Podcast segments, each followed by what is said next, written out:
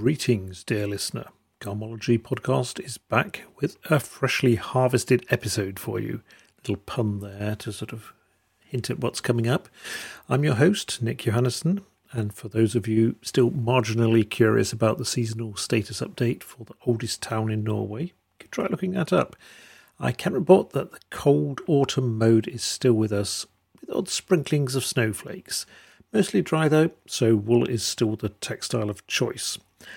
I have a Patreon now for those that would like to support the podcast. You can find it at patreon.com slash garmology. Three new supporters this week. Thank you to Chris, Simon and Sarah. Your support is very much appreciated. Supporting the podcast is entirely optional. All 134 episodes are freely available for all to enjoy. Just wanted to point that out. I've not gone super commercial here. So let's get down to what matters. Where are we heading with this week's episode, you ask? Well, we're off to hear all about nettles with Allan in Brighton. And I'd suggest pausing now while you arrange your hot beverage and blanket so you can just fully enjoy it when it gets started. And I hope you do enjoy it. I know you will. So let's get cracking.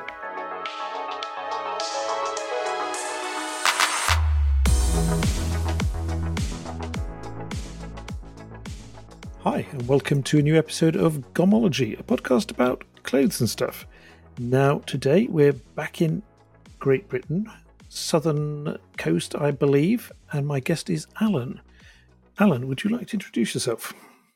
Yeah, sure. Um, my name is Allan Brown, and I'm based in Brighton uh, on the south coast in the UK. Um, I have no background in textiles at all. I did train um, as a fine artist for a while and have worked variously along the along the years doing illustration and bits of book layout, but always sort of felt a bit like an artist who was struggling to find their medium really. And then in a very roundabout, unplanned way, I sort of became interested in nettles and quite how I arrived there is uh, it sort of changes in, in my head day to day. I mean, ostensibly, it was as simple as we got a family dog, Bonnie, and I just found myself out on long country walks um, with Bonnie, just exploring the countryside and getting into um, foraging and learning about wild flowers and plants and their uses and stuff. And I remembered being shown how to make nettle string or cordage many, many years ago on a permaculture course. Um, and there were nettles wherever we walked. So I started um, just fiddling around with nettles and trying to remember how to make cordage. And really, that just started the whole snowball rolling. Um, I was. Uh, I realized that as I was playing with the nettle, well, the bast essentially, just the, the fibers are in the outside of the plant, um, that as I sort of scraped away at them with my fingernail, I could see that within this sort of ribbon like bast um, lay all these extraordinarily fine, beautiful fibers. And I was like, oh my goodness, these look really promising. And I knew nothing about how clothes were made or textiles were woven. But the burning questions just seemed to bubble up of like, goodness, I wonder if nettles have ever been used to make clothing. And if so, how was it done? And when was it done? And how could I learn to do it? Um, yeah, so I, I, began looking on the internet, looking, uh, talking to people, trying to find books on it. And I just couldn't really find any sort of how to as to exactly what the most efficient way of getting at the fibers was. And although there were lots of tantalizing clues that indeed nettles have been used to make textiles for millennia, excuse me, of how that exactly was done. And I just really wanted to know what the cloth looked and felt like. And I think if someone could have shown me um, a piece of nettle cloth, that would have been the end of the inquiry. But because I couldn't find anyone that actually had any extant um, nettle textiles, I just thought, man, I'm just going to have to work it out myself and give it a go. And that really just started what's now a sort of eight or nine year exploration.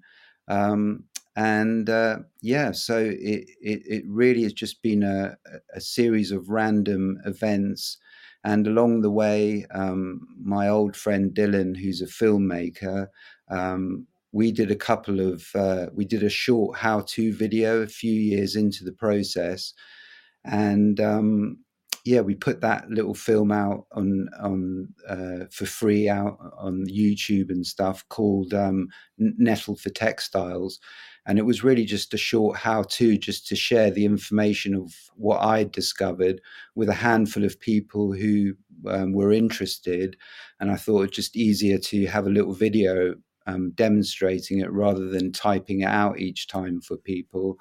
And uh, yeah, to our complete amazement, that short little film um, just went viral, got viewed millions of times. And uh, so, off the back of that, um, me and a couple of other people, a woman called Gillian Edom, who wrote uh, this amazing book called From Sting to Spin about the history of nettle fiber. And she did that really before the internet was a thing.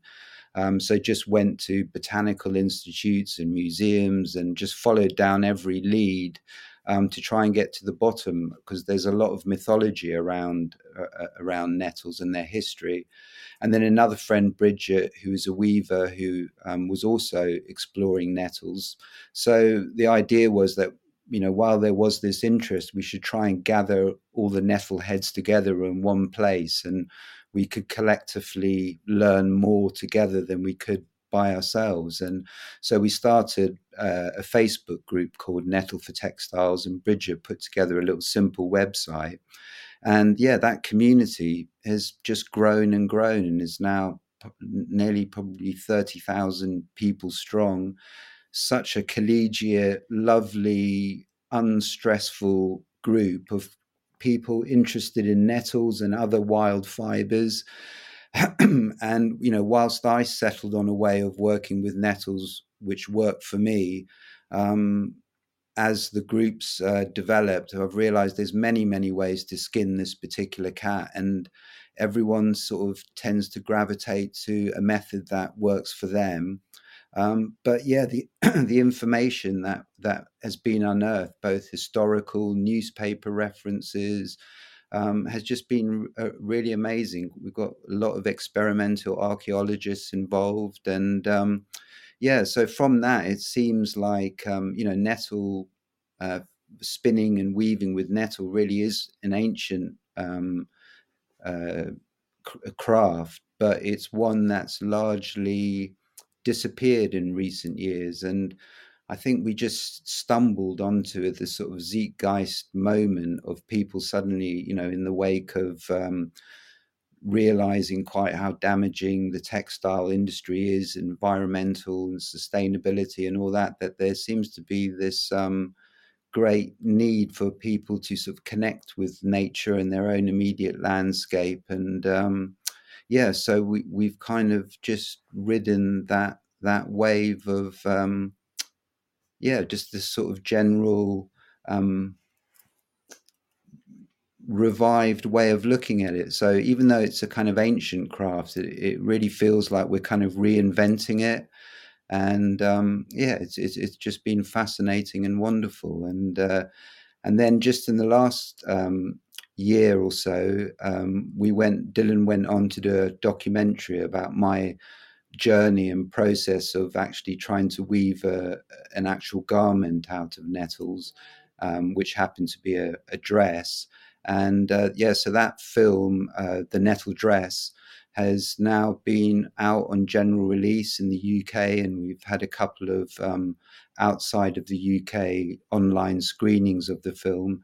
And yeah, just like the Nettle for Textiles Facebook group, we've just been astonished by how well received the film, um, you know, how well it's been received, and also, yeah, just how um, how it's just brought together. I mean, I don't think there really has been a film so um, focused on the actual process um, and the craft itself. So it's, I mean, it, it's not really slow film because Dylan's a very brilliant editor, and the the film bounces along at quite a quite a pace. But it's a very gentle film. Um, and it sort of deals with the surrounding story of what happened in my personal life with the loss of my wife Alex um, in the middle of the whole project and just how um, the actual handwork of work processing nettles and spinning, just these very sort of old and um, once widespread uh, craft, um, was just so emotionally uh, useful to me in dealing with grief and just having a a, a way of um, yeah keeping my hands busy and that knock on effect of uh, it just helping with uh, peace of mind and having a sense of direction.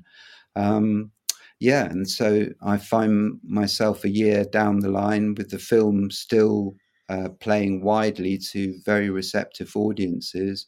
And yeah, as I said at the beginning, none of this was planned. There was no master plan involved. It's just been almost a, a sort of magic that the Nettles have cast in their wake. And uh, you know, as I said in the film, even though the film's about me processing and transforming nettles into cloth, really it felt like the nettles were processing and transforming me emotionally through a very, very difficult time. And I think that that sort of resonates with people. There's something about working with plants and bringing um, the fibers through from their raw state into finished cloth. Um, which just is um, yeah intriguing and all all consuming. And along the way i've met so many wonderful people many of uh, or several of, of which have been on your podcast.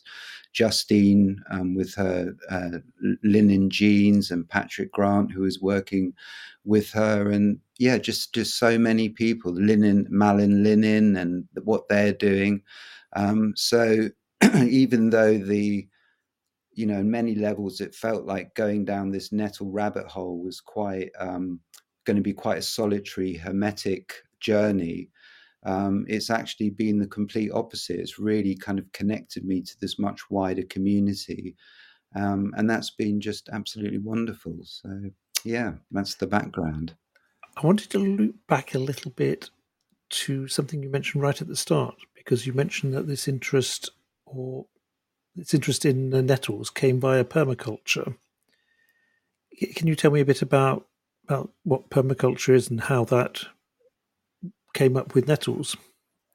Yes, I mean, just to sort of give a bit of background, I mean, Dylan, uh, who uh, directed the film, um, we were part of this whole sort of 90s environmental campaign um, and you know we were involved in the roads protests and um, that sort of thing. And Dylan ran a an outfit called Conscious Cinema, where they were sort of filming actions and then kind of replaying them back to the people who took part in the actions, setting up hanging sheets between trees in the woods and um, and I think off off the back of that period of you know the sort of realization of what was happening in the world and sustainability and all, just the whole all these questions. Um, I think very soon a, a, bunch of us in Brighton, and I think this was more widespread, just had this feeling of like, well, we can't keep demonstrating against what we don't want. We need to be the change we want to see. And uh, so a lot of us moved on to allotments, um, which in the UK there's there's this golden bit of legislation which has remained more or less intact, whereby you can have access to a piece of land. Um, an, allot, an allotted piece of land at a sort of peppercorn rent uh, to grow your own vegetables. And at the time, the allotments in Brighton, at any rate, had hit an all time low. There were just loads of empty allotments, and you could just sign up, and they asked you how many allotments you wanted, and you went over and picked up the keys, and you could get a spade into the ground by the end of the day. Um, and that was really transformational. So, food growing and sustainability, or really more of a symbolic sustainability, is, and you know, we're not fully self sufficient in the food we grow. But that was just such a massive life changing event, really. And that's been ticking along in the background. We've been working our allotment sort of collectively, although we have our own areas within it for, you know, 20, 25 years now. Um, so that was, that was, has been a background interest in mine. And yeah, permaculture um, is just this. Uh, began in Australia, but it's now a worldwide um, way of just. I mean, it encompasses all. It's a very open-ended brief, really, but it's just this way of designing your um, the areas where you market garden or garden grow, or even and it can just be scaled up to farm levels, where you're just sort of really working with your particular environment and how just to make um, make it work so it's both productive and sustainable.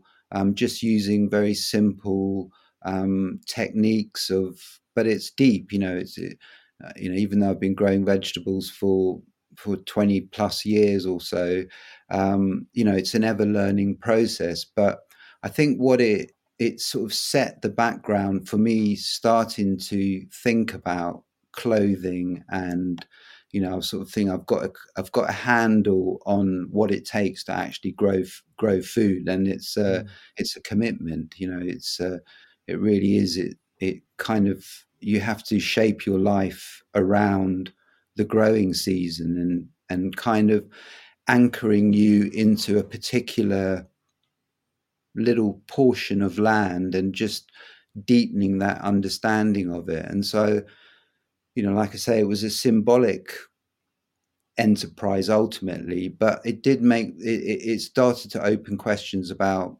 about clothing and going. I kind of have a handle on what it takes, what it physically takes um, to grow food. Um, but clothing, I know nothing about. I don't know how my clothes are made, where they're coming from. I know that this is a, I've been learning of how what an impact clothing has, and you know, as I kind of thought forward into the future, going, what does the world look like as we start to withdraw from fossil fuels or this finite resource starts to become increasingly expensive? Um, how would I go about um, clothing myself. And you know, around around Sussex where we live, there's sheep everywhere. So that was my first thought. Was like, man, there's this resource that's just largely not being used.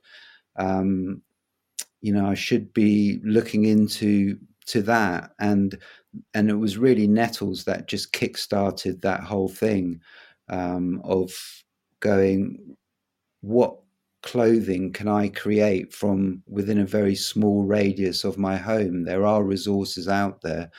And Nettles was just, it just felt like of all the forageable fibers, this was, this really looked like it could work.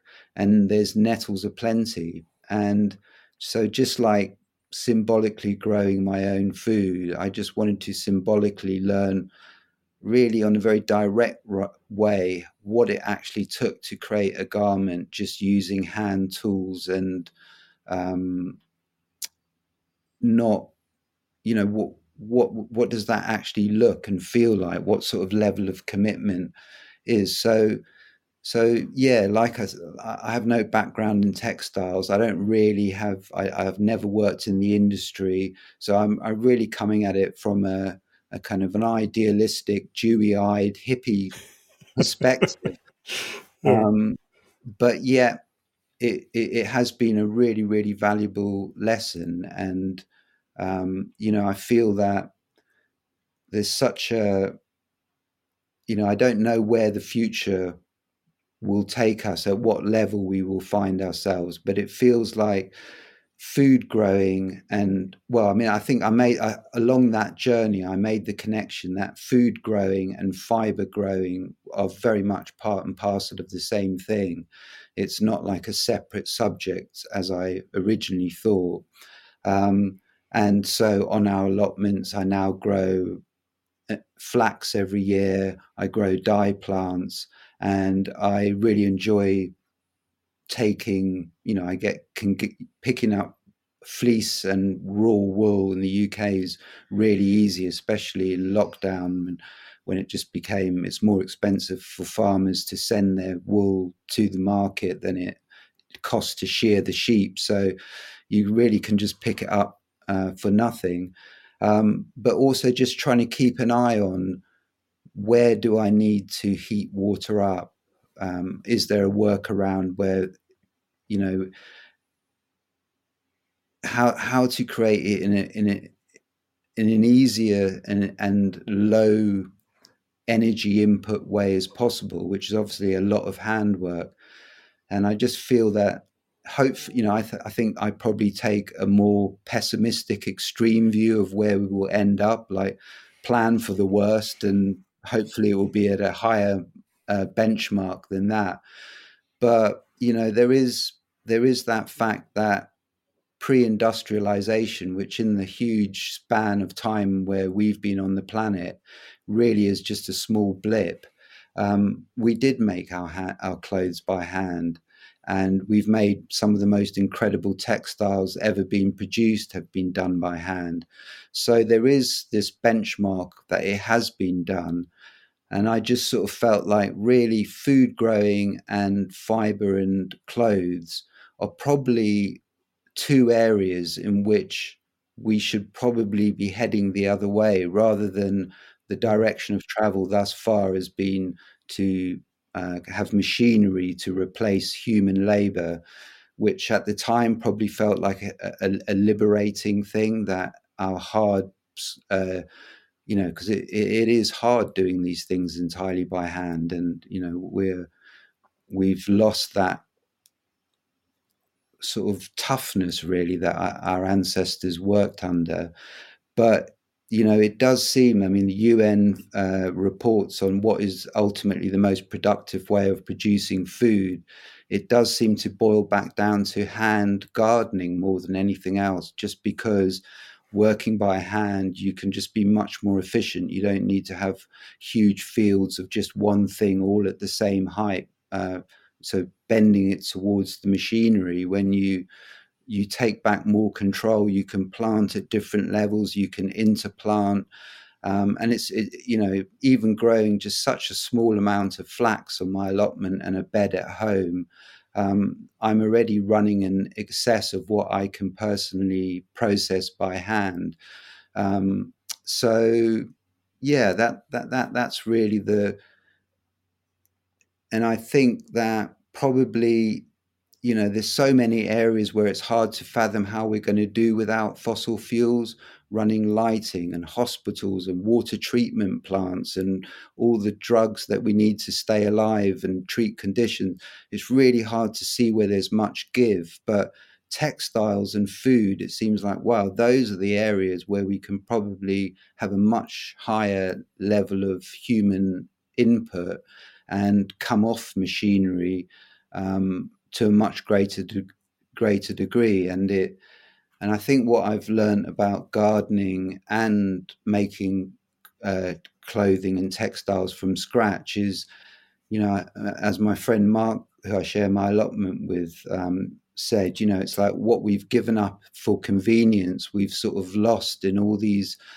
other elements which you get back, like really starting to become connected to a very small localized area and um, and just the, the, just the lessons that that growing food and crops give you you know this whole range of sometimes you're there with a fork and a hoe trying to dig out bramble roots and you know you really feel like you're reaching into your subconscious and ripping out these roots and tendrils yeah. trying to keep very delicate little seedlings and see them through and um, yeah and all that sort of teaches you degrees of resilience and you know just emotionally and psychologically you, you get just get so much back by actually just being out in a little bit of um, of of the landscape and noticing what insects and birds are around you and noticing with your input how the soil's improving and the worms are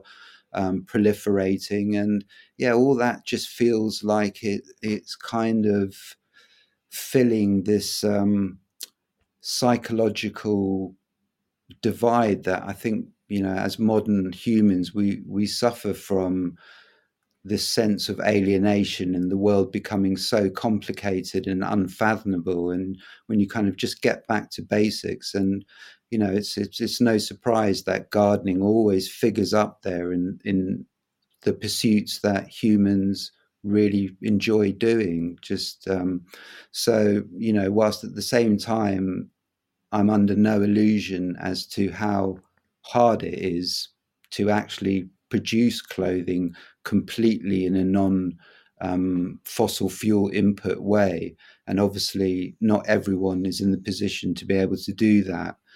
But it does feel like it's at least uh, a direction of travel where we, we can take back more because I think it um, what we get back from it is even greater than just vegetables on the plate or clothing on the back. There's everything around it. Um, yeah, and, and as I mentioned at the beginning, um, you know, I found it textile. I mean, the textile and craft world is just like the gardening world. It's just this. It's just really wonderful because people love to share. It's like if you've got a question, there'll be someone willing to bore you at length about how how they go about it, and I've become one of those people. Um, so yeah, it's it feels non-threatening to me. Um, people, you know, it takes as long as it, it as it takes, and you know, the more the more people doing it, the the better the party. So yeah, I, I've really enjoyed that aspect of it, the social aspect. It's interesting how you've connected the two very basic human needs of needing food and needing clothes, and connected them in such a a way that you're growing both in your allotment. And what you're saying about uh, when we industrialized all this, the Luddites have often been misunderstood, but they were warn- warning us about where we have arrived at today. Yeah. But, yeah, and I think, sorry, just no, to no, jump no. in. And I think, yeah, I mean, it, you know, whilst undoubtedly some degree of mechanization does remove a huge level of burden, and I'm and I'm certainly not writing those that off.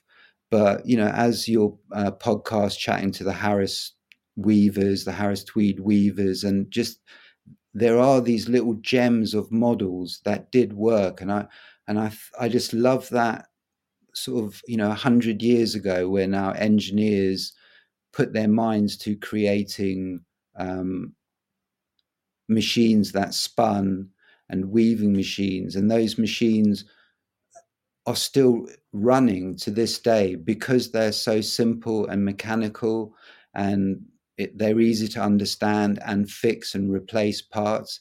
That felt like we hit a sweet spot right at that point, whereby um, it was still within the common person's means to at least you know there, there, needed to be a degree of industrialization for that to happen steel production and that kind of thing. And you know again looking to the future i do wonder whether you know even that level of uh, of mechanization is you know I, I i feel that it's probably keeping things going is going to be more important than creating new sort of high tech computerized ways of doing. But but as we've made the machines more efficient, um, I think we've just slid blindly into this massive overproduction. You know, for these machines and factories to pay for themselves, they need to have they need to be producing. You need to be selling that to to pay back the investments. And I think, yeah, we've just sort of stumbled into this um, situation where we found that we're just overproducing huge folds and, and much of it um, in uh, fibers, synthetic fibers, which don't need to be used in those in those particular ways as much. You know, I I, I understand that lightweight outdoor clothing has been really liberating for people. People have been able to, in a weird way, it's actually been a, enabling people to get out into um, areas that may have been difficult to in the to in the past when you were wearing heavy tweeds and thick wool jumpers and you know all of that. But and of course there's loads of applications for all sorts of things where you do need those synthetic fibers and they are you know they are the the medium of choice to be able to do that medical equipment and oh, just so many things. But in terms of clothing, it feels like no, we can totally be using traditional fibers and stuff because you know for it's just that they're so functional and pleasant to wear um, and aren't shedding huge amounts of uh, microplastics into the environment. Um, and in a way, it feels like if it, I mean, it's it's such a difficult question, I know, and I don't have the answers. It's like when you go back to doing things by hand, things become more expensive, and then it becomes an elitist sort of thing.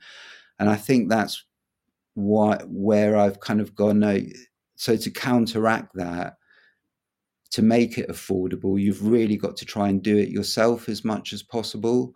Um, you know, and whilst the, the, weaving of the cloth itself is probably, you know, you do need looms, and not everyone's going to have access to to looms, even uh, hand looms and stuff. So, you know, but but in sewing clothes, in and this keeping clothes going, and you know, there is that mad phenomenon when you you even you know I found that even just replacing a button on a shirt, suddenly I feel a connection with that garment in a way that I just didn't before, and it, it suddenly feels like oh, I've got I've invested in this thing now. I want to keep it going, and you know the the more you go back, the more input you put into a piece of clothing, it it really does become this meaningful thing that you know is is darned and mended and handed down and cut up and repatterned. And yeah i mean i think i think that's what really i've learned the most of this is just uh, from this exploration of textiles is just how um, how personal and valuable cloth actually is. It's you know traditionally it was probably one of the the things that you really did in, invest in good boots and good warm warm clothing. And we just lived with or the common person certainly just lived with much much less clothes much fewer clothes. But the clothes you got you wanted to be tough and strong and functional. Um, and you know it feels to me that like when a relative or a close family member knits you a, a garment that there's just a personal connection. I feel like that that story's in in the cloth and you're kind of when clothing was made in a very localized way for your tribe or for your family or for you your people that you're kind of wearing wearing the story of of that people and the hardships and the joys and the everything else that goes on around it is sort of somehow woven in or knitted into the fabric itself and it just becomes uh, the precious object that it, it, actually has been through through most of our history. And you know i've i found spinning just the most wonderfully meditative um, process. It and but it's the real bottleneck in the pro in the making of clothes you know? I can't remember what the saying is you know seven or 12 spinners would service one weaver. Um, so m- a lot of people were spinning a lot of the time. And uh, yeah you know if, if what i personally got out of the process of spinning is felt more universally which i think it is from chatting to pe- chatting to people who do it who you know knit or spin or whatever um, is it's just such a, a, an emotional and psychological panacea. You know it really felt for me that in the aftermath of um, alex my wife dying um, that spinning was you know as soon as i was just feeling a little bit overwhelmed i i would just just spin even if it was just for five minutes. And it just had this um, sense of uh, just ch- chilling out the monkey mind a little bit. And you know, the wonderful thing about spinning is it, it once you've got it in your fingers, it's kind of mindless. It's a bit like when you driving a car and you get somewhere and you go, goodness, I can't really remember anything about that journey.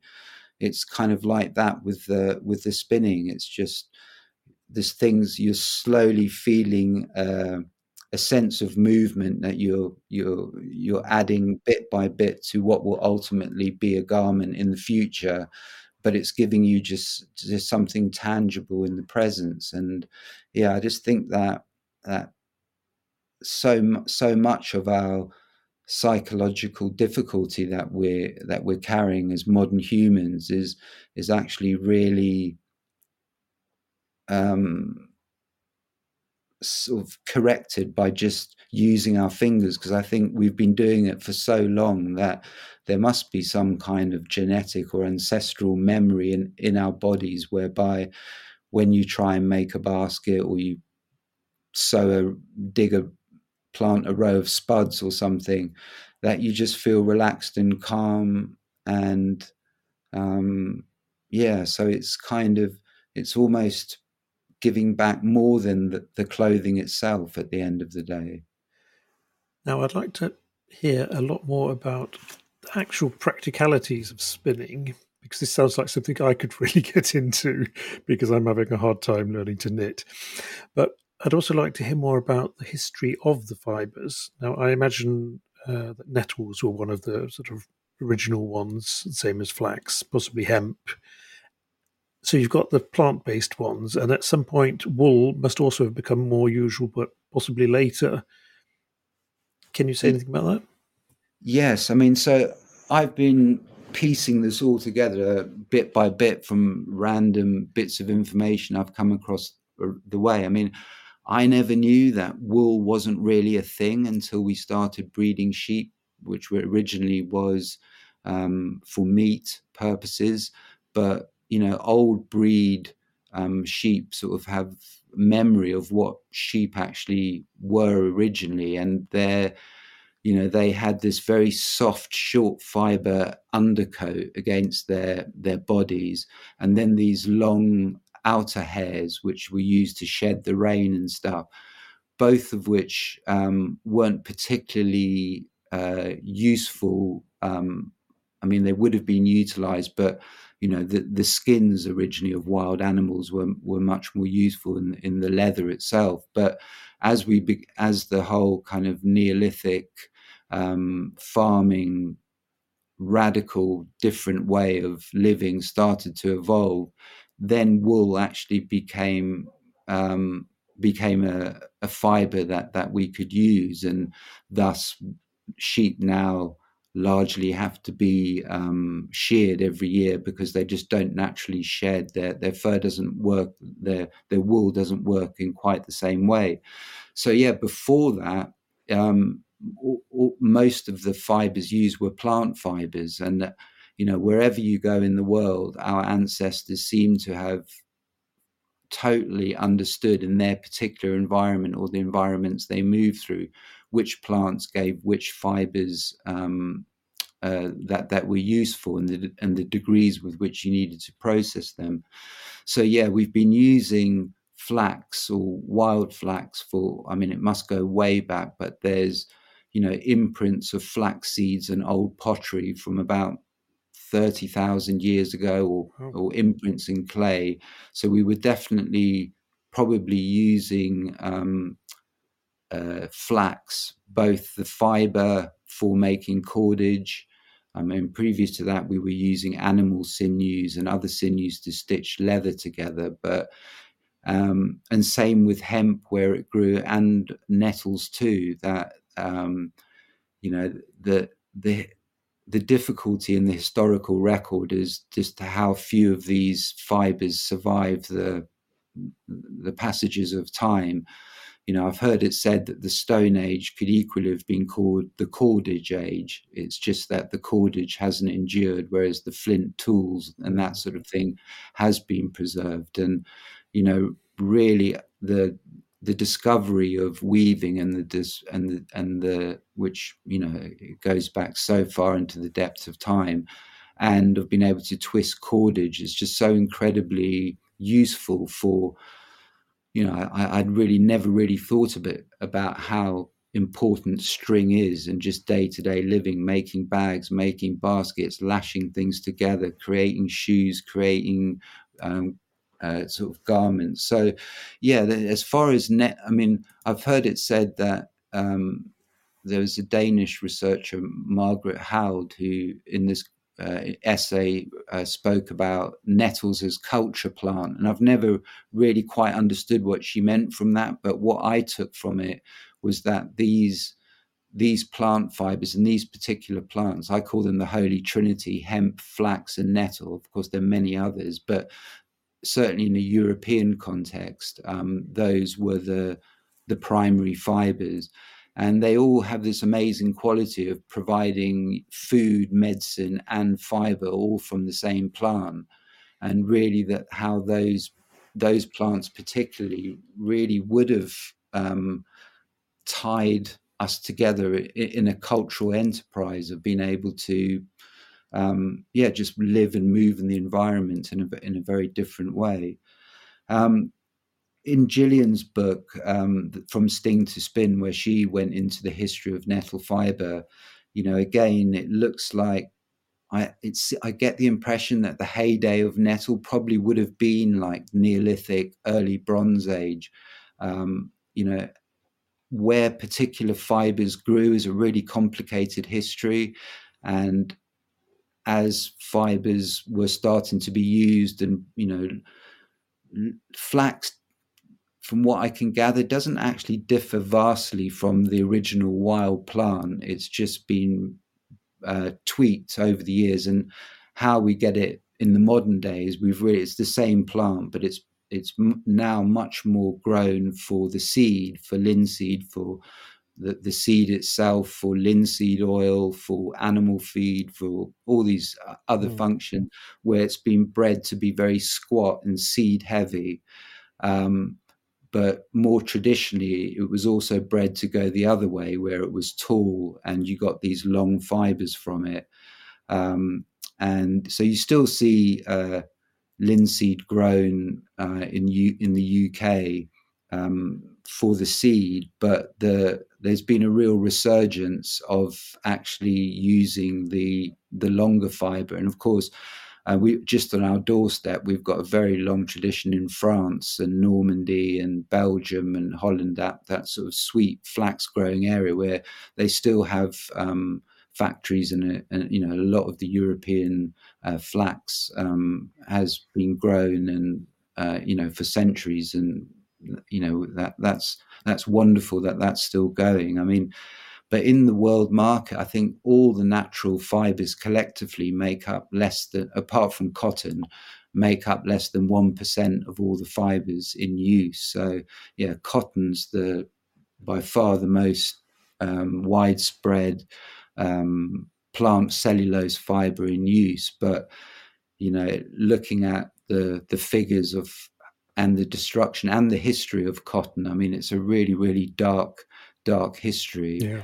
And um, I think there's a growing awareness that in in certain areas of the world, flax and hemp are just much much uh, better, much lower energy use, much much better suited um, to the environment than needing to depend on cotton. So, you know, like all these things, it's never black and white. Cotton in certain parts of the world is undoubtedly the ideal fiber to be growing. Um, so there's not one or one fits all sort of panacea to any of these issues, but I think our reliance on cotton um, has been um, has, is is having a negative impact on you know especially farmers in India where they've been uh, sort of led down these cul-de-sacs of being heavily dependent on being supplied by seeds that can't be collected and resown um, and needing them needing to buy particular you know the genetic modification of these plants which um, mean a reliance on certain roundups and chemicals in order for them to grow. You know just the scale of the mechanization of cotton growing in large parts of america where it's just you get the impression it's just these moonscapes of cotton at a particular width apart so these huge machines can trundle down and you know, whilst the, it's efficient on one level, the when you start to factor in the environmental impact of of, of it being done on this sort of scale, it suddenly doesn't become, you know, the, the true picture starts to emerge. And it's, uh, you know, there's brilliant work going on by so many people and casting a light on the, on the actual implications of, of that way. So, yeah, but anyway, just to re- retrack back to Nettle, um, you know, there's some really interesting finds um, especially in some of the Danish bog burials where the conditions did allow uh, fibers to be preserved. And I think it's only really in recent years with um, sort of X ray, um, much enlarged um, examination of fibers that a lot that's been attributed to being flax is turning out to be nettle. And um, you know really interesting things like very early finds in some of the Danish bog burials of them being able to work out that even though where the where the remnants of the fiber were in the in the burial the the nettle so that we've been able to ascertain it is nettle that was being used it wasn't necessarily nettle that grew in that particular area. It was like it had been um, exported or imported from a, an area maybe you know a few hundred miles away which sort of gives the impression that there may well have been specialization at, at a very early stage. I mean, in the UK, we've had this incredible archaeological find at a place called Must Farm, which was um, uh, these uh, this little uh, group of houses, round houses that were built on stilts that were driven into the the mud in this little estuary because of course rivers um, were the the motorways of of the past, and you know incredible specialization. Like I think there was you know beads being produced in Italy, which have been found all over Europe, um, like the, that had already been centralized as a as a production unit of beads.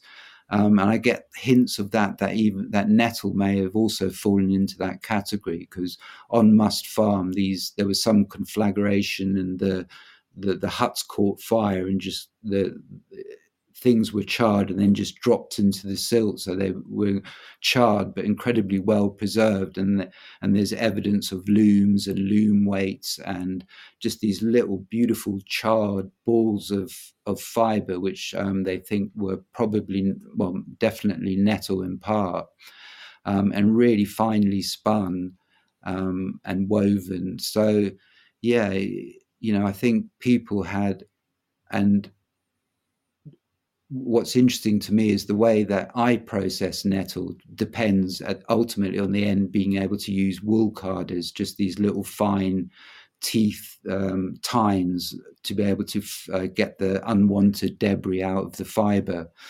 But when these cl- uh, cl- uh, fibers were being processed, then they they didn't have metal tools or certainly didn't have carders, so they were being processed in some other way um, and quite how that was done is also starting to be um, uh, yeah we were starting to get a much deeper understanding of, of how ancient people did uh, spin their fibers and there seems to have been a lot more splicing of these long fibers and then um, so they were just the ends were twisted together and then you you went along to the other end and twisted the new bit of fiber on. So there were these just very loosely twisted coils of fiber, and then and then the next step with the, those two of those joined up lengths were then spun on a drop spindle. So they were basically the spinning part of it was more applying um, plying the two threads into one. And that's where the strength came from because you can,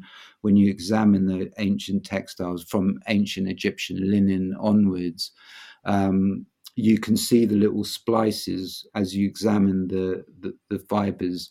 Um, so where these splices splices fell, and then the strength coming from the the twisting. So yeah, people found a way of doing it and were were producing pretty fine cloth.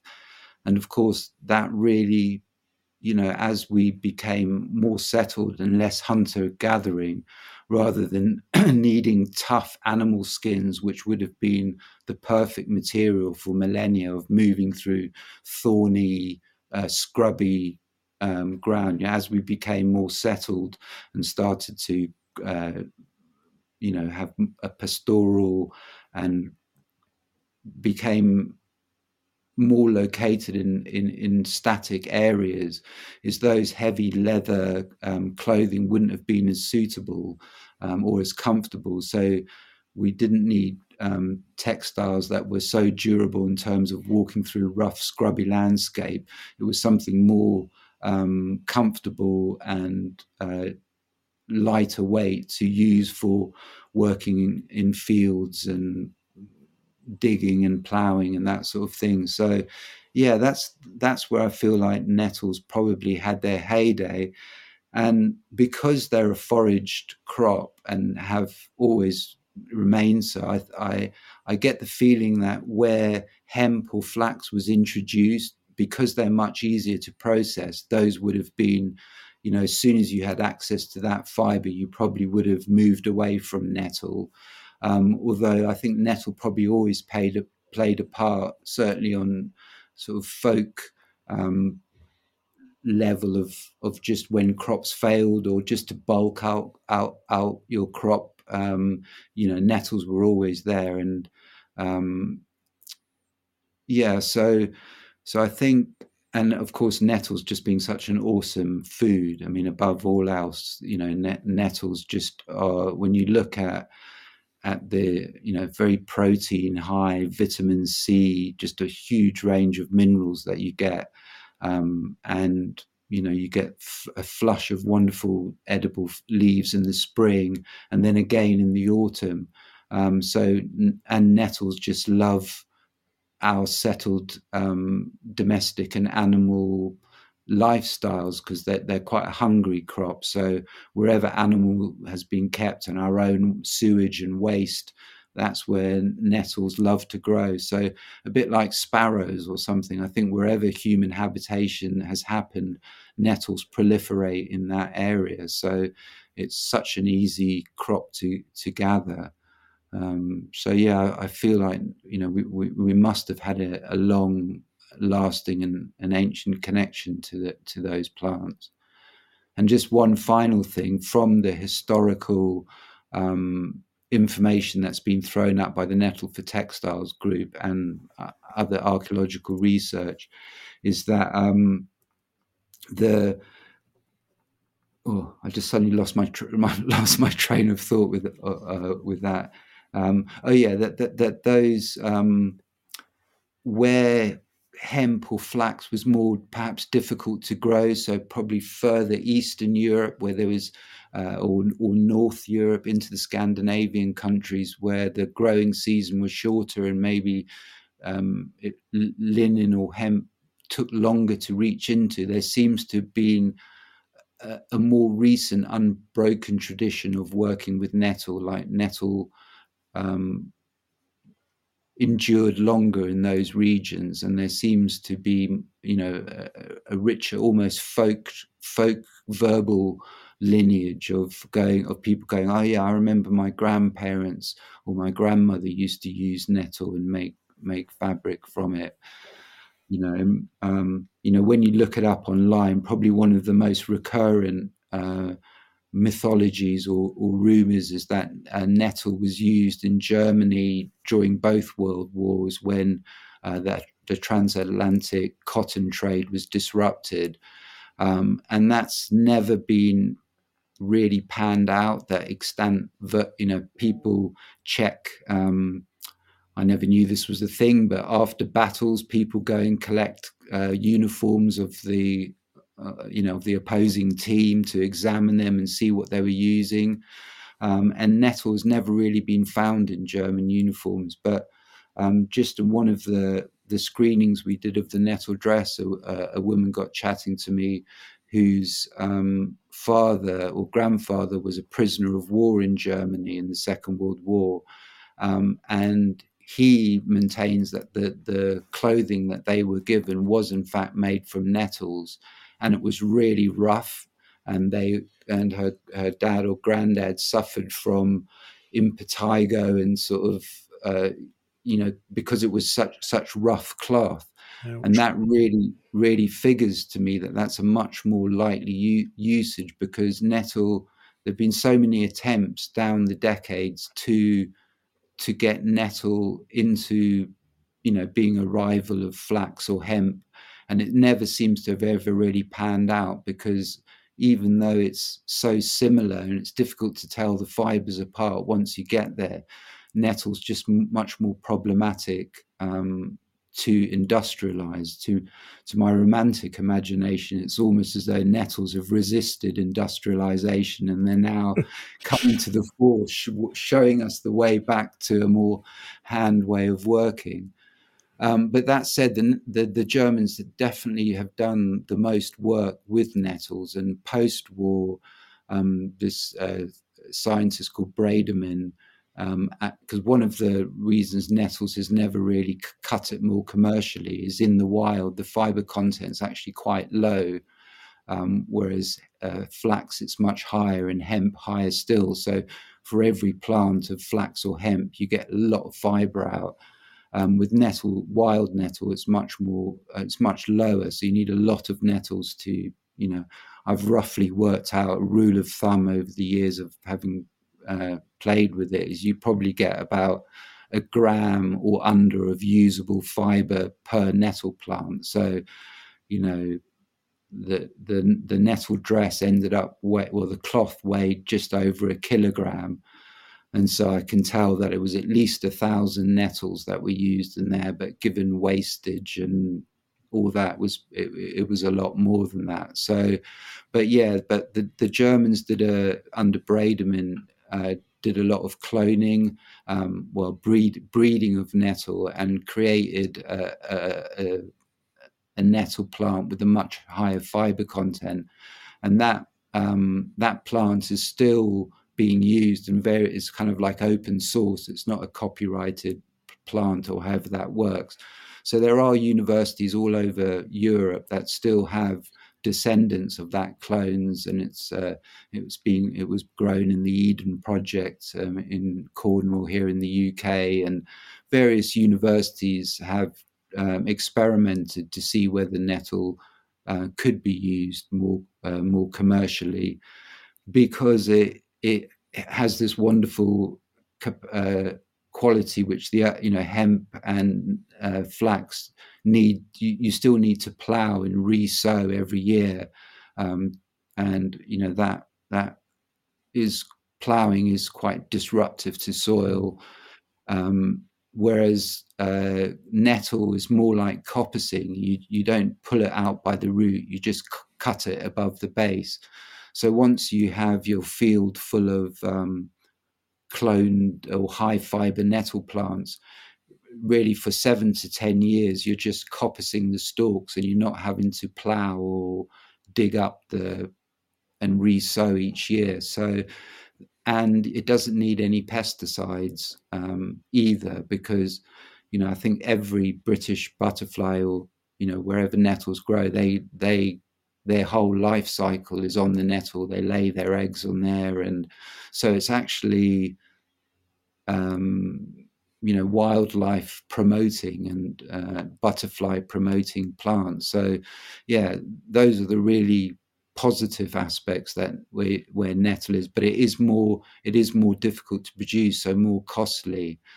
and you know whether whether net i mean it is starting to come into market. There are nettle blends nettle blended with wool. You know i've heard you talk about it. One of like socks for example it's it's a real debate when you have all wool socks you're feeling virtuous, but they only last a few weeks or months of hard wearing, and then you've got to darn them. And you know there is that thing of man, you just put a, a, a, bit of polyester in there, in with the wool, and they suddenly last ages. It's really difficult to know ultimately mm. which is the more sustainable way.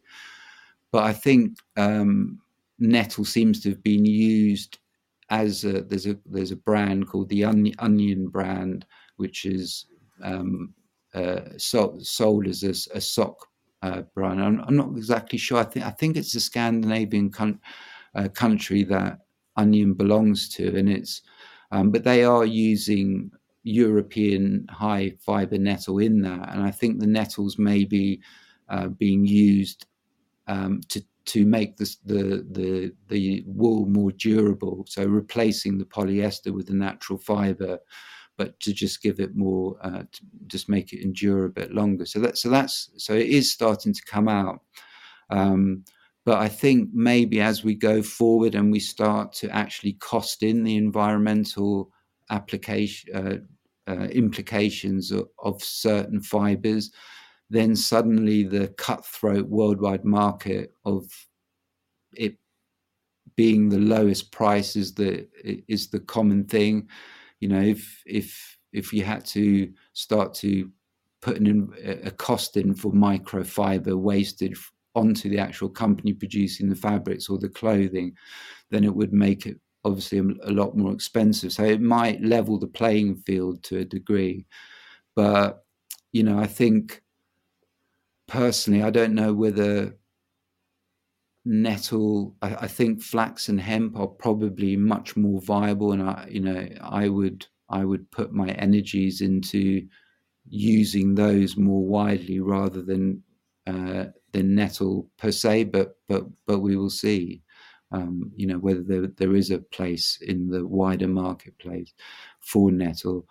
I mean, most of the you know, if you went to uh, on the internet to try and get hold of some nettle yarn or nettle cloth, what you, you wouldn't you wouldn't find any uh, European nettle cloth, or very unlikely to, unless it's been completely handmade by someone.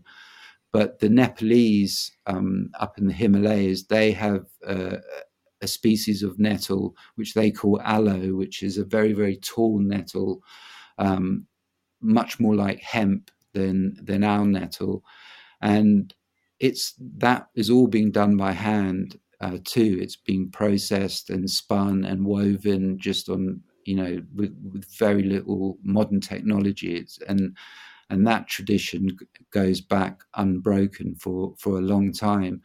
And I think modern brands are coming in, realizing this probably is the most sustainable fiber out there. But again, there's that. So it is starting to appear in, uh, you know, brands using Himalayan nettle. But again, it's one of those areas where information is hard to come by the information, and I do worry that perhaps the uh, bigger brands are coming in for the fiber itself, and the local uh, population are being used to gather the fiber and then sell it to the companies probably at a very low um, you know it might be a living wage in terms of nepalese but i feel there's a there's that old problem of their own uh, indigenous skills in weaving and spinning and it being central to their way of life is being bypassed. And i think from having spoken to some of the ne- nepalese um, nettle workers who are part of uh, nettle for textiles um, you know the the markup comes when you actually start to produce um, garments or finished goods. That's mm. where you start to get paid back. If you're just selling the fiber, it's a very very low margin, and I do want do you know hope that it isn't, but there probably is the, an an impact on their own um, traditions of weaving and skills that, that that's not really being valued. Um, so, like all these things, it's a it's a complicated history to actually unravel. But but yeah, nettle. You know, in short, nettles. It's they've been used, and nettle traditionally has been used wherever it grows. Um, and I think the etymology of like net and nettle isn't accidental. I think you know in you know our, one of our earlier application of being able to spin and or create cordage is that enabled us to make nets, um, which is probably like the bicycle, one of those um, inventions which for the energy you put into what it gives you back is just so efficient that mm. um, you know you, you you're able to to suddenly free up a lot of time for your uh, your tribe or population because you're suddenly able to catch that much more fish or more animals, which I think in turn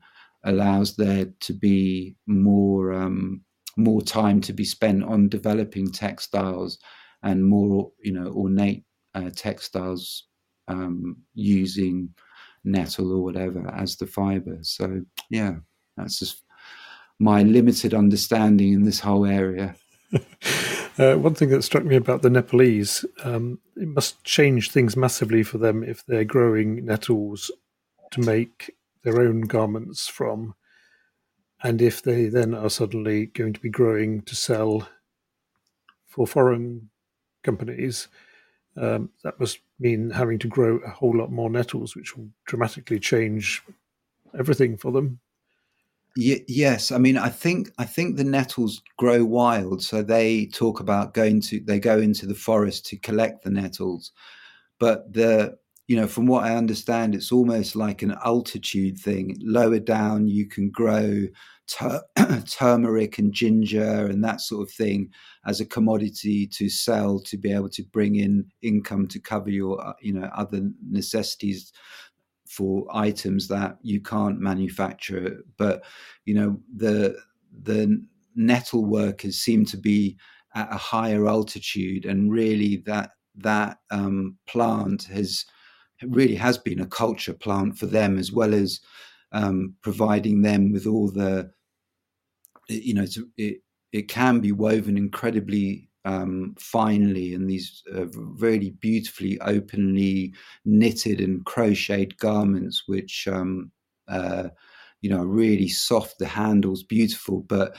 the they also being less uh, finely spun create this incredibly um, strong, durable fabric you know, perfect for making basket, uh, tying, you know, cordage, tump lines, really lovely thick jackets that you'd want to wear um, in their particular terrains and stuff. So, yeah, it it it, it does feel that um, that it is it is going to ha- you know as as that resource starts to become recognized as so environmentally friendly that you know there's going to maybe be over gathering or it be get starting to be gathered in an unsustainable way because i i understand that the nettle plays a, a really important eh, because it grows wild in just holding that steep himalayan soil together. You know if you if you suddenly start ripping out all that root structure you're going to um, start you know have soil being washed away and that sort of thing. So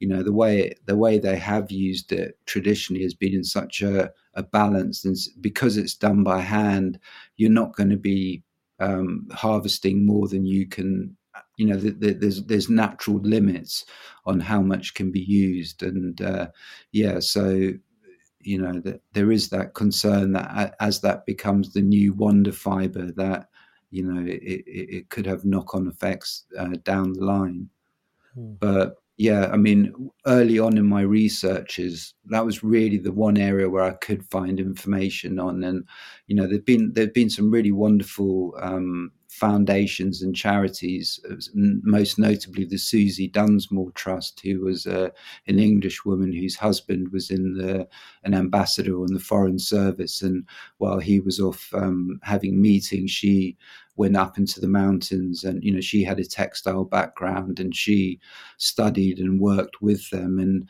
she, you know, what the way she thought that they could they they were asking her, you know, how how can we um, be able to sell more of our products to a wider market.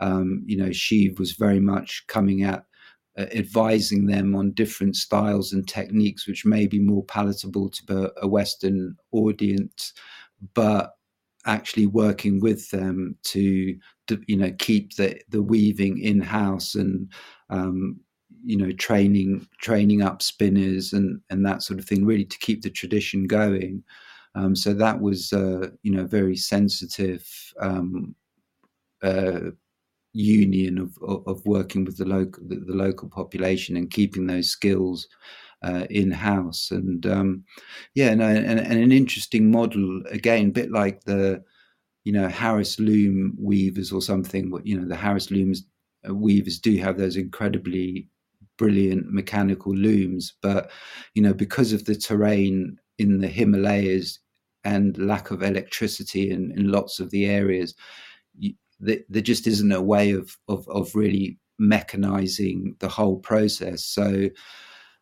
um, but you know, incredibly productive. I mean, you know, you could just go on on the internet now and and be able to buy some Nepalese um, yarn or fiber at a really affordable price, and you know, maybe lose track of the fact that this has largely been done completely by hand with people with very very simple tools and you know working on backstrap looms and that sort of thing. So you know but what i found so fascinating about about them and and it, it, being a continued tradition is it's just such a window back into our not so distant past of going oh wow okay to to actually produce a surplus of of of cloth or clothing above one's own immediate needs just how much input it you know human input that really took and how you know spinning and uh, you know, knitting and weaving would just have been such a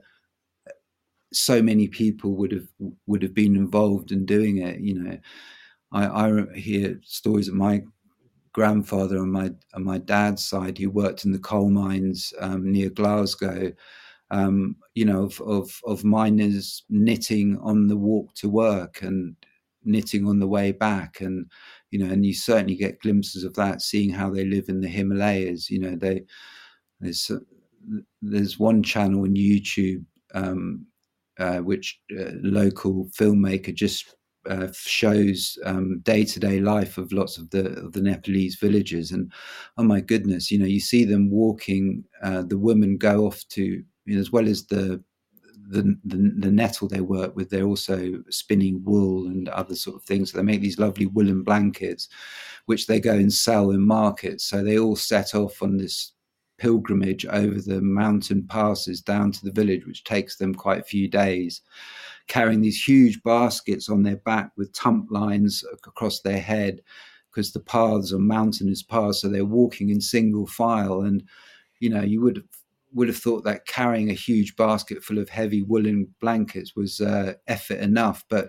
no, they're all knitting and plying while they're walking one behind the other. One's got the ball of wool, which is linked to the person with the knitting needles in front, and then you see them stop for tea, and the, the packs come off. Everyone whips out the spinning wheel, spinning the spindles, and knitting needles and someone gets the tea on, someone gets the food going while everyone else is sitting and, and spinning and chatting. So it's like, goodness, that that's really how how we must have been living too. And um, yeah, you know, it's um, and that sort of really just spoke again, going back to just speaking to me of how these things, you know, like the whole making of the nettle dress, even though it, it took me seven years really from start to finish, you know, some of those days I was doing little more than maybe spinning for a few minutes. That's all I could fit in around life. But um, just it never felt like drudgery um, because of what the actual handwork was giving me back psychologically and emotionally. So you know, I, I kind of extrapolate that model outwards, going, you know, and and having been part of local fiber groups and spinning groups uh, in Brighton, you know, it, it's incredible just getting together with a bunch of people and people get out their spinning wheels and uh, you just spin and chat, and it's um, it, it really it's really conducive to that, just sitting around together and talking and conversing. It it so whilst it's by far not the most efficient way of making uh, garments. Um, it feels like it's the whole process is socially cohesive, whereas the super efficient global complicated supply network way of working feels like often it's fracturing you know you're you're kind of breaking apart the the tradition of people working together and knowing one another into suddenly the job's been you know you're suddenly on your particular spot on a a chain of production where you're separate. There just isn't that sort of bringing together kind of thing. Um, you know same same with uh, a lot of industrial farming methods. It's it, it feels like it's um, yeah it, it, it, sort of fracture it fractures um, the social structure, which really is such a a wonderful part of the of the slower way of of doing it. You kind of yeah, it, it's almost the wrong the wrong lens to be looking at it. Uh, you know, going well, how much can you produce? How cheaply can you produce it? Rather than going, what is this giving you back in the in the process of doing it? So, yeah, that's so you did touch upon the spinning process now, because I'm I'm still really curious about, say, if I was going to get into spinning. So, I mean, what what do you need? What is the actual sort of nitty gritty of the process? And you also mentioned ply, two ply. Now, I, I, have a vague idea of what goes into this, and there's there's the thread, yes. spinning, and it's quite complicated. Yeah, I mean, the, you know, I, am by no means a, a, proficient spinner. I kind of I, I, I can spin the way I need to spin for what I need to do, and there's you know, and when I teach people spinning, which occasionally I you know any opportunity I I try to do show people how to spin because I found it su- such a, an amazing thing to do. You know, I say to them, look, this is going to be frustrating for a couple of hours, but beyond that point, you'll you'll have it and you'll just you know it's probably i say it's like two hours to learn it maybe a lifetime to master. But you know that really it's such a you're just adding twist and there's just this amazing thing that um you know fibers like when you prepare plant fiber or or wool in its raw state you can you can just easily tug it apart. It's got no intrinsic um kind of cohesive collective strength. But as soon as you put a twist into it into the fiber suddenly there's a there's a strength to it and it holds together. So that really is all you're doing with spinning is just adding twist to the fibers and preparing the fibers. So that process of putting spin into them in a controlled way is is really so is all your you know each one is different. It turns out nettle fiber certainly the way i process it ends up being quite a short fiber. So where, whereas flax and hemp are, are quite a long fiber. So so in the spinning of a long fiber it's um it looks different. Um to maybe spinning wool is because you need some sort of stick or a distaff um, just as a way of holding that long fiber in a way that it doesn't all end up in a tangled mess. So you can like, uh, you know, you hook your spindle onto one end of a, of that bundle of combed fibers that's been uh, sort of wrapped around as something as simple as a stick, just to hold the fibers and provide a bit of a, a resistance. So as you so as you adding spin to the fiber, you're letting a little bit of twist go into um, into the fiber, just enough that kind of like a little whirlwind. It sucks in the the, the stray fiber strands next to it, and then that uh, gets spun into your yarn. So you've got spun yarn on one end of your finger fingers and the other end the raw fiber and you're just controlling the amount of twist that goes into the fiber bundle if you if you put too much twist it would just lock into a big glob that all came out all at once but by just controlled amount of twist going in, it just collects the next few fibers, which then get drawn out and then become the yarn. And so once you get underway, it's almost, it's, it's, a bit like, I always think it looks like milking a cow or a goat or something. It's just this gentle opening and closing of the fingers just to cra- uh, grab the, the, the next bit of fiber. I mean, wool's a really nice thing to learn learn spinning on because the structure of wool it's got these little scales um, on the fibers so it's naturally a little bit grippy. Um, plant fibers are s- essentially smooth.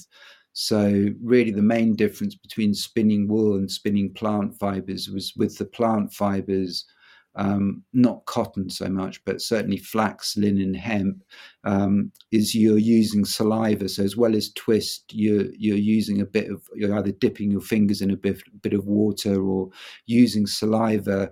Um, and how that seems to work with uh, nettle particularly is is plant fibers have uh, pectins in the in the plant, and pectins is just like uh, you, you, know from jam making. It's a sort of gluey gluey substance, and so when you are preparing the fibers and you you're retting them or basically separating out the fibers from the rest of the plant that you don't want.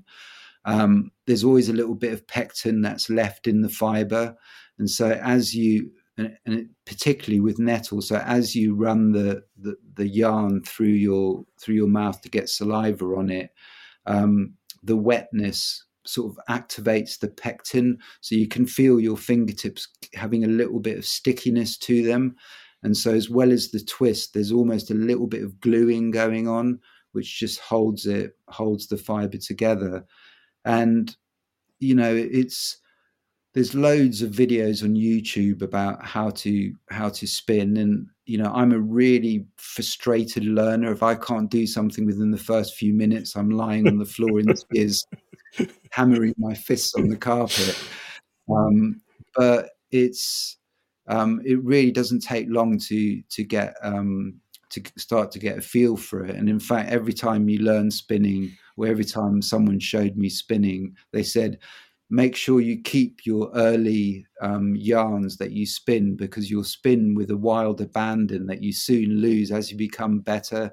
You want evenness and consistency, and you inevitably end up spinning finer and finer and finer.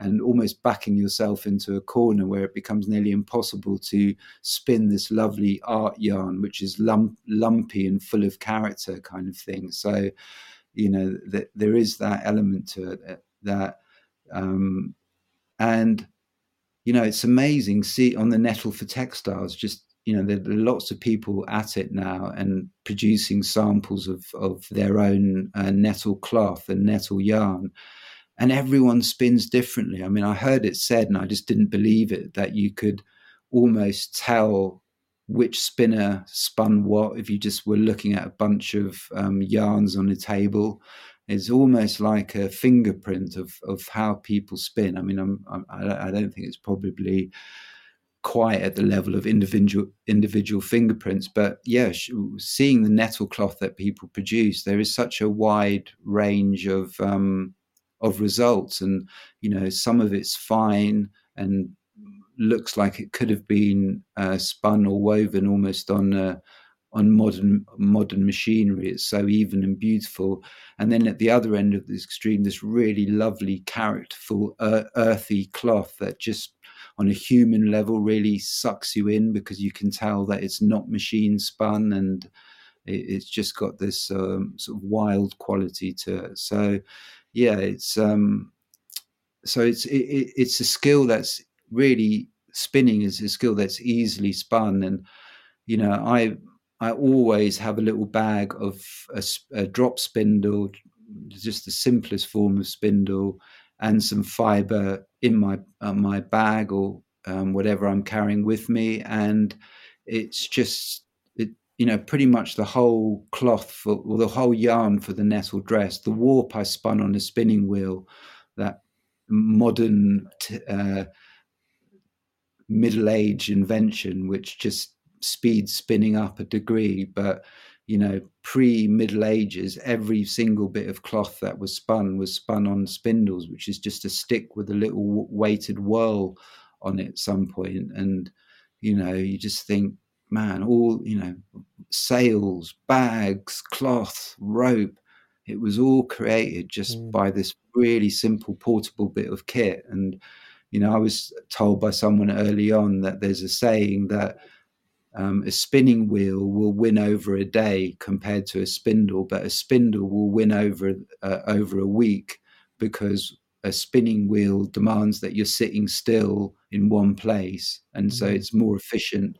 But the spindle you uh, and a, and fiber you can just carry that around with you, and you just use all these little pockets of time in a day, which actually amount to quite a lot, where you're waiting for supper to cook and you're just you know just sit down and spin you know it, it, on a zoom meeting. I mean today i'm not actually spinning but quite often you know i'll just spin or on a video call with someone and it's amazing it's quite easy to spin and walk. So when I take the dog round the park, I'm the nutter there walking along with a dog spindle in their hand. And, um, you know, it, it, just all slowly adds up. And, you know, when you look at old paintings um, of people spinning long flax, for example, which is on a distaff, which they have tucked into their belt.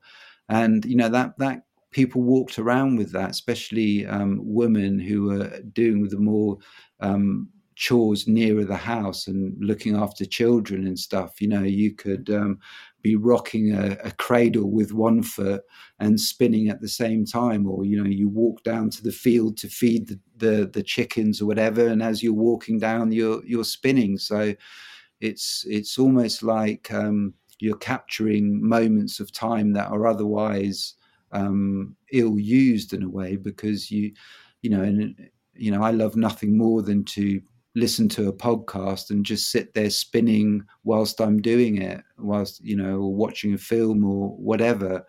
Um, so yeah there's just a, it is slow but it's incremental and um, you know the, after a while at some point you go oh my goodness I've spun enough fiber to actually make something with now. And you know the the end the end garment is almost like an added bonus just because that the actual spinning and itself just seems to be and i don't know whether it's because it's uh, an almost genetic thing because we as people have been doing it for so long but you know it really it really has a meditative calming calming feeling to it.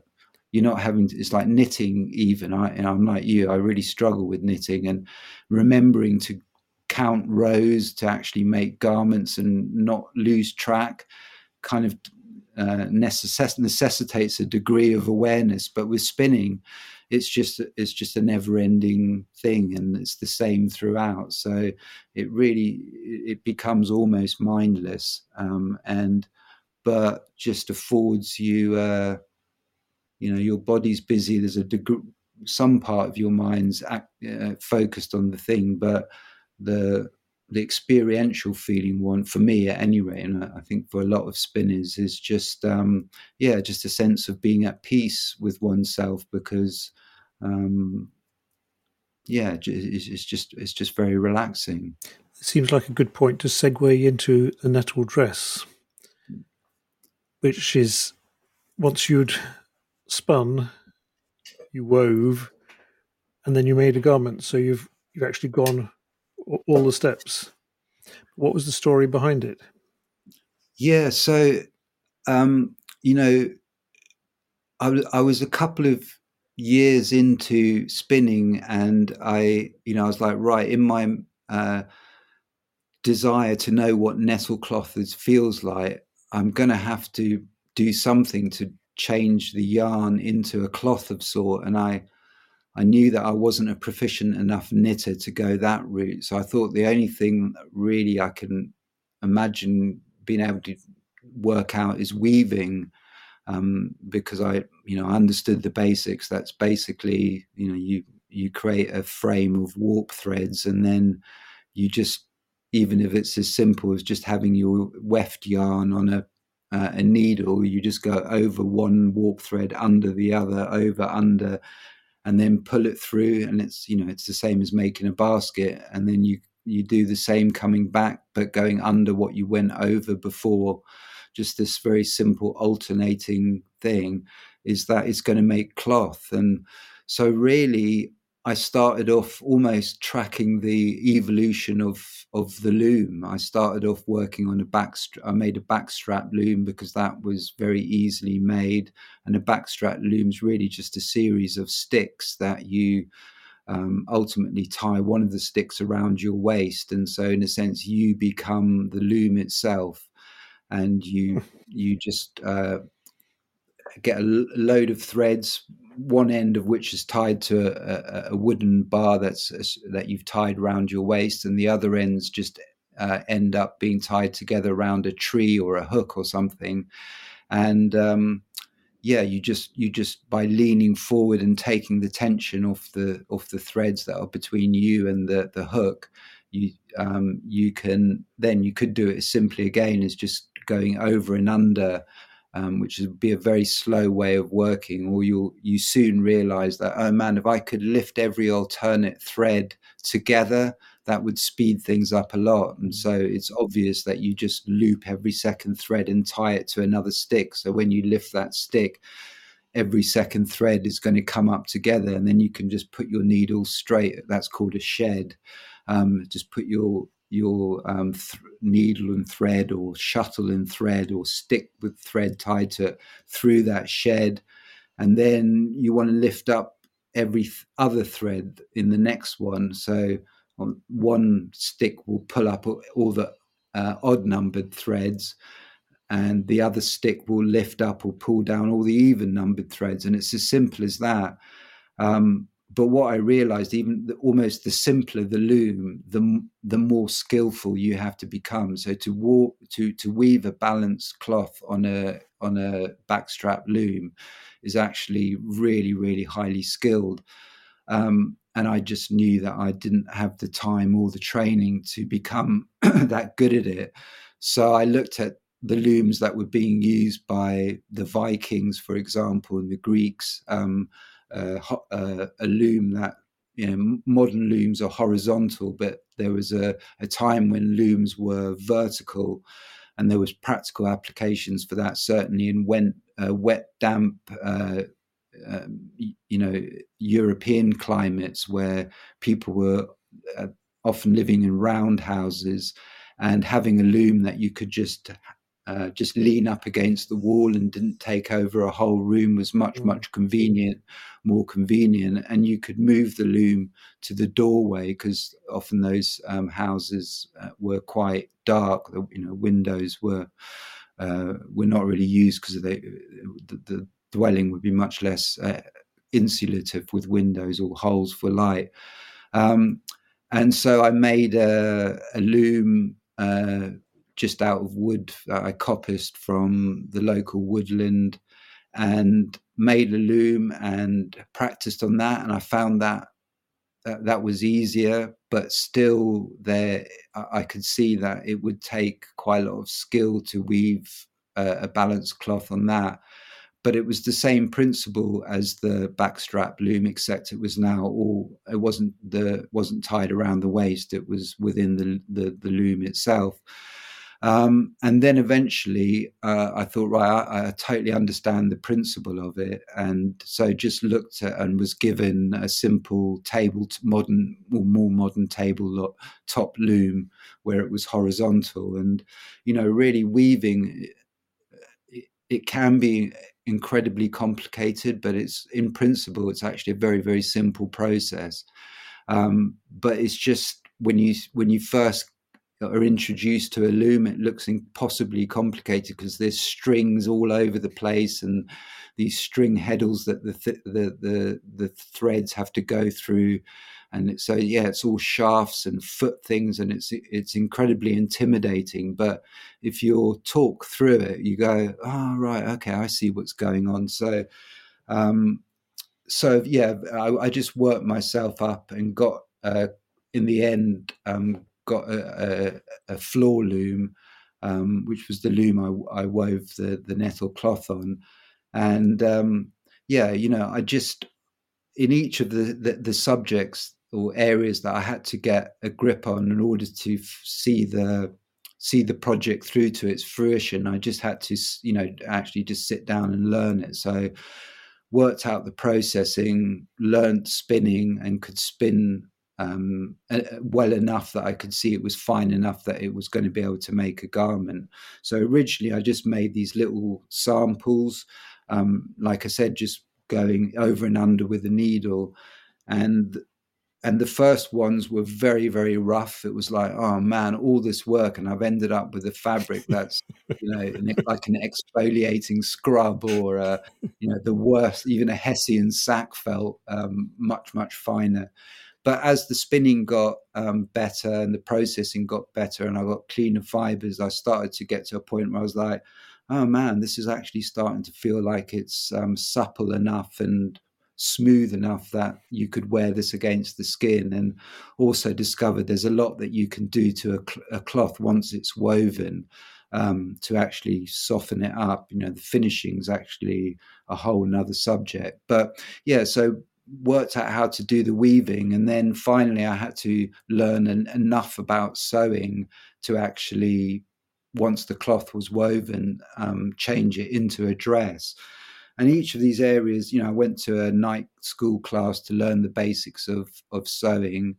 Um, but really, because of my lack of skill, I just wanted to make what whatever was the simplest way of getting there was in the end what I did. And so I looked at um, again the Viking kind of age, medieval and before.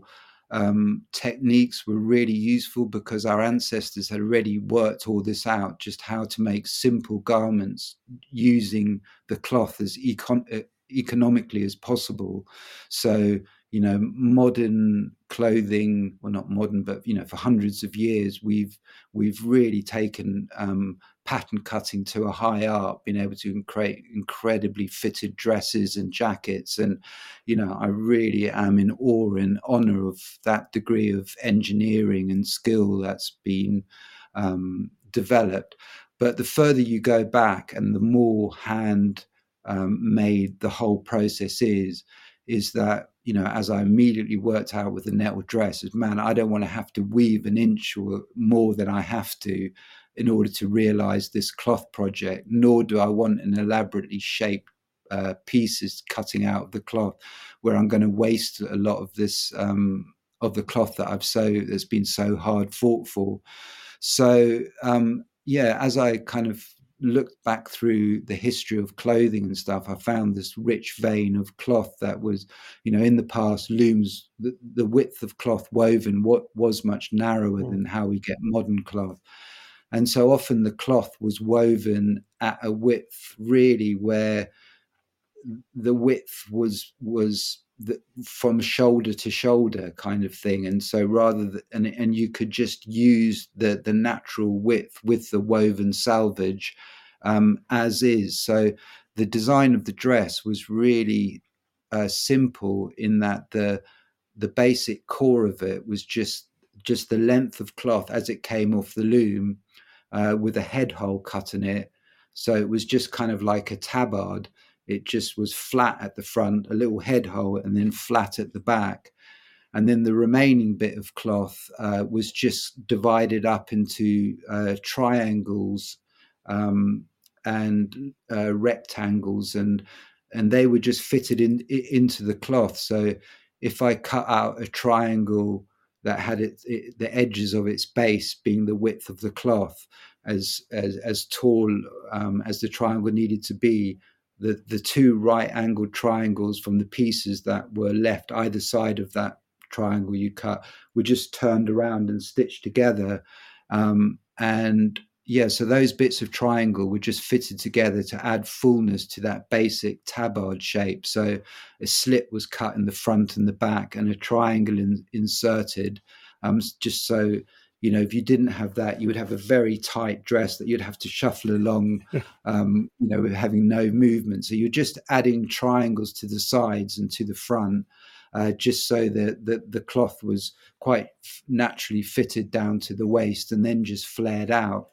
Um, and uh, yeah, and the, the sleeves were just the width of the cloth, just folded over. So so there was very very little wastage of of the actual cloth itself, and every bit that was cut um, was used. Um, and so really, they and and that that basic design lasted for hundreds and hundreds of years in European uh, culture. It was basically a simple undergarment. You know, if back in the day you were fortunate enough to be able to afford some linen clothing that you could wear under the under your woolen clothing, um, really those those were probably the two garments that you possessed: a, a woolen under under, I mean, a linen under clothing, um, and men and women wore um, a skirt shaped under underclothing because uh, skirts was is just such a um, you know, it's just such it's such an awesome solution. Tra- trousers wear through and, and a more complicated pattern to to cut. So, yeah. So basically, it, it was used more as your as your basic undergarment for wearing wool on top. Um, but it, it, it, was such a practical um, design and um, really the two techniques that aren't really used in modern sewing so much because of modern pattern cutting is just something called a gore or a, a godet, which is just how to fit a triangle into a slit. And then the underarm was just made with this little um, square panel, um, just where the body joins the bottom of the sleeve, um, just because that it allows uh, free movement of the arms and uh, I think that that sort of uh, gusset, as it was called, as it's called, is still used in like ballet tops and some theatre clothing because it, it, it, allows greater movement.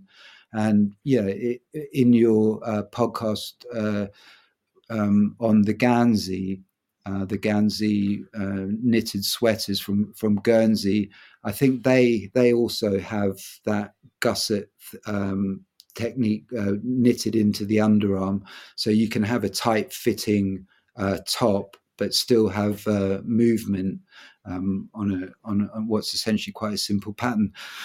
so yeah, I just I learned enough just to be able to pull off what I, I wanted to learn, and um, you know it it worked. I was like, I you know I'm still kind of staggered that really with my relatively uh, rudimentary skills in all of the areas needed to get the, the the fiber through to a finished thing, I was able to make a garment which um, not only is comfortable, but it it the almost because of I was unable to weave something super fine. It's just got this sort of weight to it um, where it just feels like you know it, it, it's going to it's going to be long lasting um, and because I'd done everything by hand, I didn't use a sewing machine on the making of the dress. I, I stitched it together by hand. Um, yeah, and all the all these little things, like you know, what I realized was, um, you know, I, so I spun the thread to actually stitch the garment together with, and um, you know, I'm so used to using modern cotton threads or polyester threads, which can be really, really fine. But certainly mm. polyester thread is really strong, but super fine. And the thread that the thinnest thread that I was able to spin. Uh, so plying is just where you you know when you spin a yarn that's a that's called a single it's just a, a single yarn um, but if you ply two singles together you make a yarn that's obviously a bit uh, twice as thick because you're joining two singles together, but is exponentially stronger than the you know if you laid the two strings uh, or threads next to each other and pulled them, they would be a bit stronger than the singles, but somehow when you're plying, you're, you're creating a strength more than the two of them together singly kind of thing. But anyway, because I knew I was going to be having to pull this thread through the cloth, um, it was going to have to be really strong not to not to snap and come apart. So I ended up doing a three ply thread. Um, and because I couldn't spin nettle fine enough, I tried to ply the nettle uh, two ply or three ply. It was going to be a really thick thread. So in this thread I used to stitch the dress, I, I used two singles of flax uh, that I'd grown and spun from the allotment with a single of nettle. But and I needed a big needle in order to get the thickness of that thread into the uh, through the eye of the needle but because it was a bigger needle you know if on a, on modern cloth as i pulled that through the cloth it would have kind of left a hole mm. displacing the, the fine threads but because of the um, the relative coarseness of the cloth that i'd woven um, it totally accommodated that thicker thread um, and i learned along the way that historically the thread that you that was used to stitch clothing together was usually thicker than the thread in the actual cloth um, because it needed to be that bit stronger so yeah it all it all worked incredibly well i mean i, I must have cut that cloth, nettle cloth in my head a thousand times before I actually had to put it out on the floor and get the scissors out and go, oh my God, I hope this works. um, but it did work. And, um, it, you know, it, it, feels robust and certainly um, it's after I, you know, did finishing on the cloth and kind of softened it up by pressing it with a stone and various sort of things just to, uh, yeah, finish it and just make it more user friendly. Um, it produced, you know, a totally functional, usable garment, and you know, so I felt my original inquiry was like, oh my god, it really is possible. You can use nettle to create a garment but oh my goodness, did it take some time? You know, it's like. well, having seen photos of the dress, it does look very proficient. I would not have guessed that someone who is claiming to be pretty hopeless creating garments has made it. I mean, the fabric looks great and the dress does look very good. And I'm surprised um, your daughter is wearing it, uh, that you managed to sort of um, get the size right over the seven years. Um, I also noticed it doesn't look like you've dyed it, but you do grow plants for dyeing fabric in your allotment. Yes, that's right. I mean, I I did think long and hard about whether I should dye it because, as it turns out, nettle dyes really, really well. Um, you know, dyeing cotton eh, um, and linen is sometimes a little bit more difficult than dyeing wool. Um, but in you know, as I played around with nettles and dyeing the samples uh, that I was making, I was like, wow, nettle dyes really well. I think maybe because it's quite fluffy and the shorter fiber sort of plays into that. I think I decided not to dye it because I was just really interested to see what color the dress would go naturally over time, uh, just being exposed to sunlight, and um, and that, that, has been really interesting because when the cloth was first on the loom, it was like you could almost see the different batches of nettles that had gone into it. There were these like st- stripes down the cloth, and you you could almost go, oh, that was one batch, and that was that color brown, and that was that batch, and that was a bit lighter. And but once the cloth was woven, and I did that uh, you know, I scoured it so it was boiled in some alkali, some washing soda or wood ash or whatever, uh, which just took out a lot of the the color that hadn't come out in the processing, the sort of background beiginess. Um, is that it has just naturally moved to to a, a whiter or kind of off-white color so I was just interested to see how the the finished cloth and the, the, the, finished dress would actually change over time, just in the in the wearing, and I was interested to see how it would soften up in the wearing, um, but also just what the how the cloth um, behaved. And you know what what's happened is that all those stripes of different batches have all evened themselves out and the dresses uh, just kind of become the single uh, light, slightly off-white um, color. Um, but when I finished the dress, I still had quite a few um, nettle five, uh, nettle yarn left over, which I had been dyeing over the years, just as experiment to see how it dyed. So I made myself a, a shirt with uh, the linen that I'd spun from flax I'd grown, and also the little bit of hemp that I'd had access to in, in recent years as the the hemp revival's been going on alongside the, the flax revival here in the UK.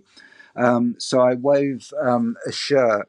Uh, so it's probably about 35% nettle, 35% flax, and the rest um, uh, hemp, but I'm showing it to you on obviously our listeners won't be able to see, but you can see how um, so these are all just uh, largely dye plants that were grown on the allotment or foraged um, with a couple of others in there. Um, but yeah it, it, dyes up beautifully and uh, mm. you know if i decided to go that way i think i think the dress would have um, yeah would have come up quite quite bright and vivid in in a, in a natural dye very good. It's a wonderful story.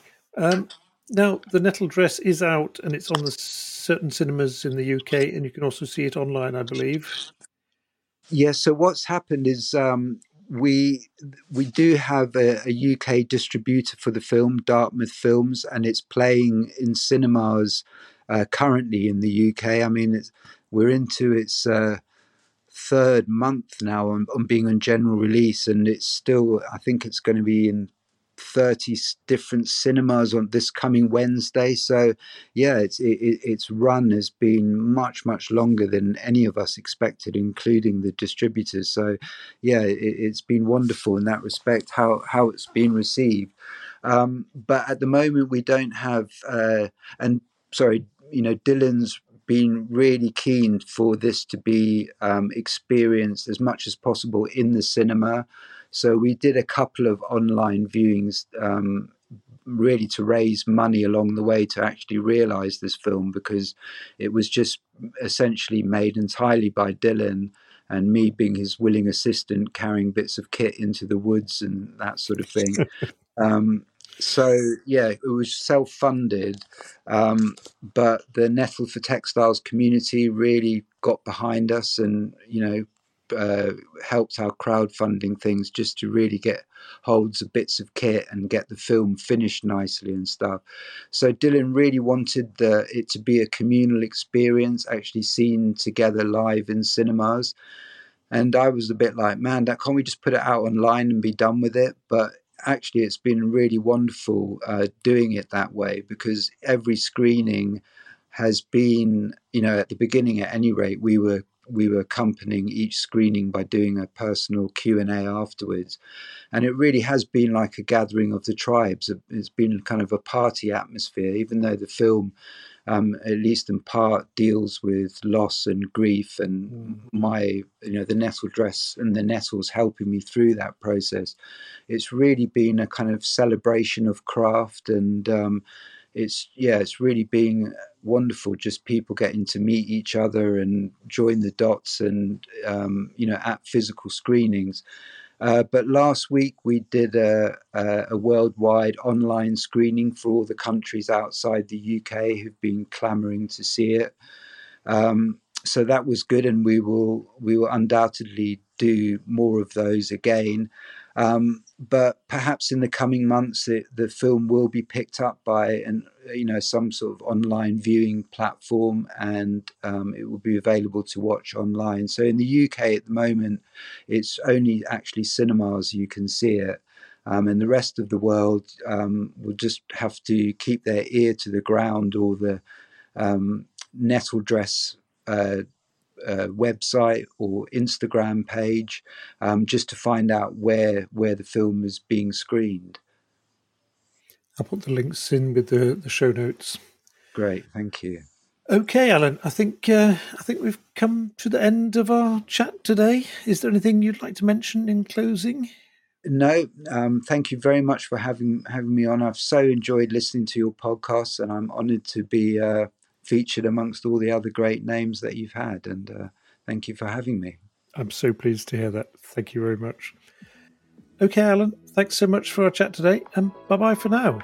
Goodbye.